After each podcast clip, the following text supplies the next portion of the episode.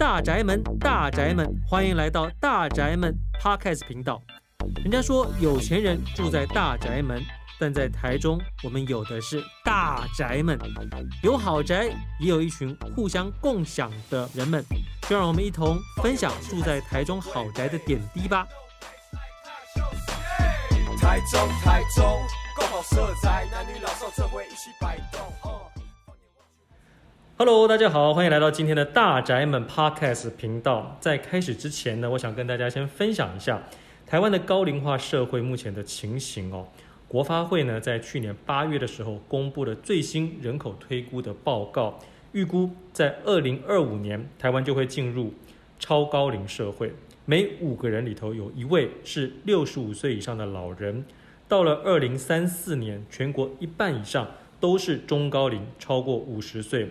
这让我不禁想啊，长照服务在台湾的重要性是不可忽视的。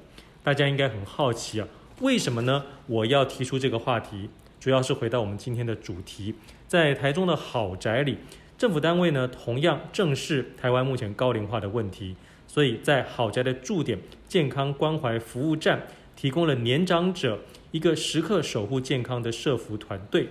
今天我们就邀请驻点于丰原安康。中国医药大学附设医院健康关怀站的怡珍，以及社宅的邻居，我们的署敏大姐，跟我们一起来分享驻点的实际情形。Hello，两位好。嗨，大家好。Hello，大家好，我是社工怡珍。嗯，那一开始的时候呢，我首先想要请教一下，呃，中国医药大学附设医院的代表啊，我们的怡珍，我搜寻了一下资料啊，你们本身其实就有做驻点式的医疗服务。并且呢，已经长达二十多年了，有这样的经验。除了在偏乡设立门诊关怀据点外，包括医疗保健等等啊，在医业界也获得了公益推动的楷模奖。当初你们决定进驻台中共好社宅健康关怀服务站，在丰原安康的原因是什么？是政府单位主动找你们的吗？还是有什么样的契机让你们决定试试看？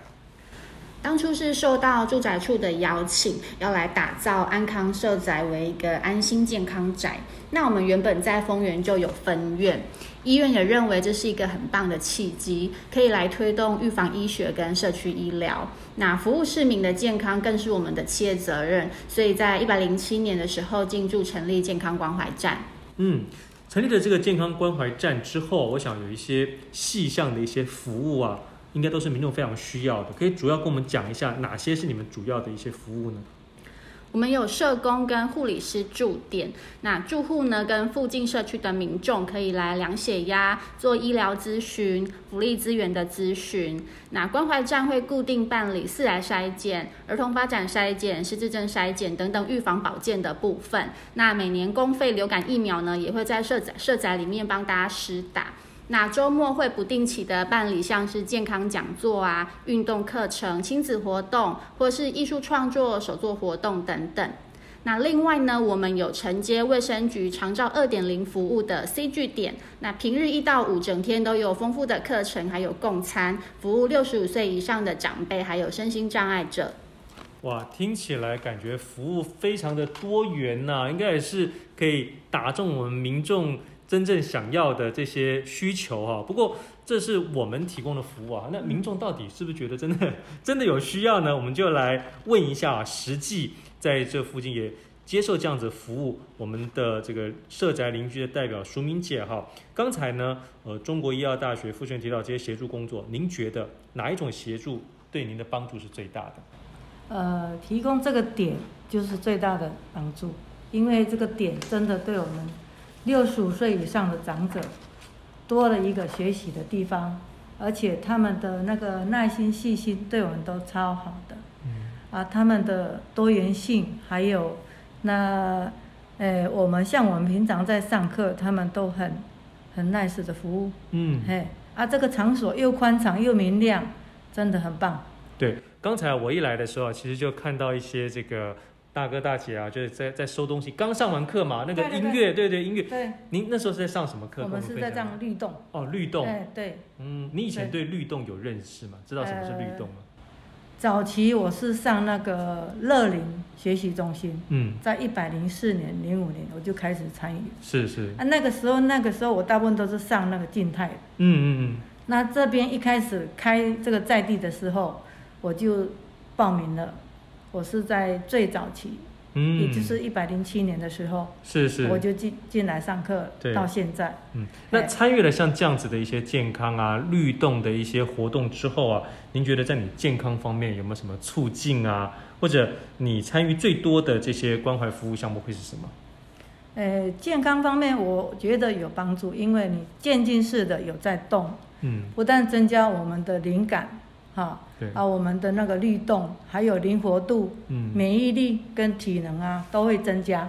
是是，对啊，那跟着老师那个每一方面细心的教导，你都可以学到很多多元化的，对，真的很棒。我觉得最重要的是啊，来这个地方呢，就可以接触到很多朋友。嗯，哦，因为很多时候我们小孩子可能大了，嗯，白天有自己的工作，或者甚至在别的城市工作，嗯，那有这样子一个机会呢，可以让大家聚在这个地方啊。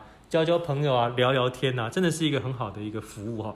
那我这边还想要请教一下，呃，中国医药大学附设医院，听说啊在进驻的合约里头有名列需要提供关怀访视的服务，这部分我个人是觉得非常特别哦，应该也是非常切中民众的需要，感觉呢能够更加贴近民众的健康照护，可以大致跟我们呃分享一下这个服务工作的内容吗？呃，我们会特别关注，就是住户有重大伤病或者是长期慢性疾病的部分，那会定期的做电话的关怀跟访视。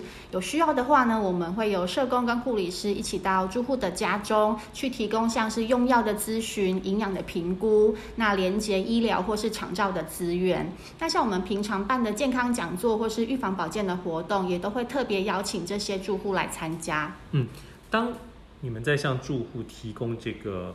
呃，邀请的时候啊，呃，他们的反应是，呃，就马上乐意就要参加，还是会有一点抗拒？那如果有一点点抗拒，或者不愿意来的民众，你们会做什么样的事情来鼓励他们过来？呃，其实我们。大部分受到邀请的话，其实如果说那一天的活动主题是他们所关注的，其实大家参与的状况都是蛮热烈的这样子。嗯。那除了这些比较可能比较知识化的健康、健康保健的资讯以外啊，其实大家对呃对于平常的一些社交活动啊，然后艺术创作的部分倒是呃蛮有兴趣的。那也是我们住户之间就是去互相认识、培养情感的蛮好的机会。那其实大家越来越熟悉之后，其实有时候下来参加活动，就是像下来见见朋友。有聊聊天一样的轻松，嗯，是是，这个东西啊是很需要这样子呼朋引伴的哈、嗯嗯。那呃，水敏姐你自己分享一下，您在这边呢参加这些活动啊哈，然后有没有因此而结交到很多的好朋友？有，嗯，很多好同学，而且变成很好的姐妹。嗯，啊、呃，我参与的科目也很多了，对，因为这里多元化。课程非常非常多，嗯啊、呃，你喜欢什么？他办的很很丰富，那、啊、你就报什么，嗯。嗯。我像我有上律动、彩绘，好啊，粉彩是。啊，也有那个延吉舞啊，甚至有肌力课啊、嗯，这个都对体能什么都很好的，是是，是，还有这个增进健康。对对对，嗯、对我自己呢，平常就是蛮喜欢参加一些这种课程啊、嗯、活动啊，哈、嗯，就让自己呢，就刺激不同的一些灵感啊。最重要的是交朋友，真的是蛮重要的哈。那我最后呢，也想要请教一下这个怡珍，还有我们的淑敏大姐哈，对于好宅进驻关怀服务站哈，你自己呃觉得哎，未来还可以再增加什么样的一些？呃，服务的项目或者还可以再多做什么事情，以及就你们自己的观察哈，好宅目前有哪些优点跟缺点？没有关系，都可以跟我们分享一下。因为我想很多民众啊，真的会希望真正已经进驻在这边或者提供服务的一些我们的专业人士，呃，对于我们这个台中好宅还有什么可以更好的地方，都可以跟我们分享一下，好吗？我觉得健康关怀站，因为它的服务啊，涵盖很多不同的年龄层，所以你在这边可以看到世代融合它的互动跟情感的发展。吼，那也因为有关怀站的进驻啊，所以可以去整合了丰原这里在地的一些资源，那在我们这个空间来输出，所以住户他跟社区的邻居是可以共享资源的。那同时呢，也是互相帮助、互相陪伴。那我认为健康关怀站它是一个很温暖的存在。嗯。据我所知，像这样子一个服务，好像不仅仅提供我们这个豪宅里头的住民。其实附近的这些邻里啊，是都可以来参加的，是吗？是的，那我们这边很特别，尤其是我们 C 据点的活动，就是是大家很热烈有兴趣的。那除了丰原地区的住呃社区伙伴之外啊，其实我们最远还有到像潭子啊、神冈啊，甚至还有在南屯区的朋友会特地坐公车过来我们这边参加活动。哦，所以其实是应该说也是来者不拒啊哈，最主要就是很好的服务呢，我们就会希望。更多的朋友们知道吗？因为大家有兴趣，而且这边服务很好。嗯，我们这两位小姐都非常 nice。是是是。对对，那您自己觉得哈，还有什么？比如说，哎，可以再多增加什么样的服务啊，或多增加什么样的课程啊？您觉得对于这整个豪宅，对整个邻里是好的？呃，对这边的住户来讲，应该这里是很方便的。嗯。那你是说增加课程的话，如果我们有什么需求？跟他们两位反映，他们也都会尽量帮我们争取，嗯，都是很好。是是。我们的一些课程都是渐进式，慢慢增加的。嗯，对对对，对。其实我刚才一来这边的时候，我就有跟怡珍稍微聊了一下哈，因为我自己的父亲哈，他当时呢就是呃有这个失智症啊，他有失智症之后呢就。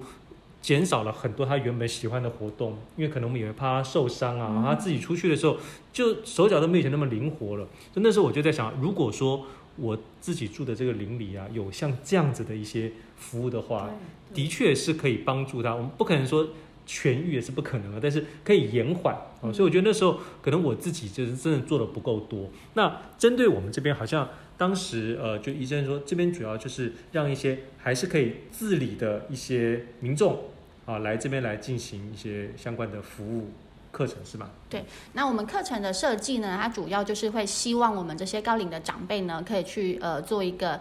延缓跟预防失能的部分，那也增加这些长辈他的平常社交生活的参与，吼不要说整天都只是待在家看电视啊，应该出来，比如说，哎，他可以发展他自己另外的兴趣啊，那认识更多的朋友。像这边长辈他们甚至假日的时候会自己揪团，呃，小巴士啊、游览车一起到处去旅行这样子。嗯，对，就除了享受我们这个据点提供的服务之外啊，大家哈，因为彼此认识了之后呢，就可以自己出去玩。我自己的感觉是哦，其实呃，我们看很多报道啊，或者这其实也是事实啊，就是很多我们的男性朋友哈，他从职场退下来，慢慢高龄之后呢，他基本上朋友就越来越少了，社交活动就越来越少了，反而是我们这个女性的长辈们啊，就很喜欢这样呼朋引伴，所以嗯，真的是这样。所以目前您也观察到也是这样，在这边是不是也是女性比男性？我我现在比较早退休，我也鼓励他过来，可是我现在跟他的朋友就是不出来。嗯嗯嗯。对，我鼓励他很久。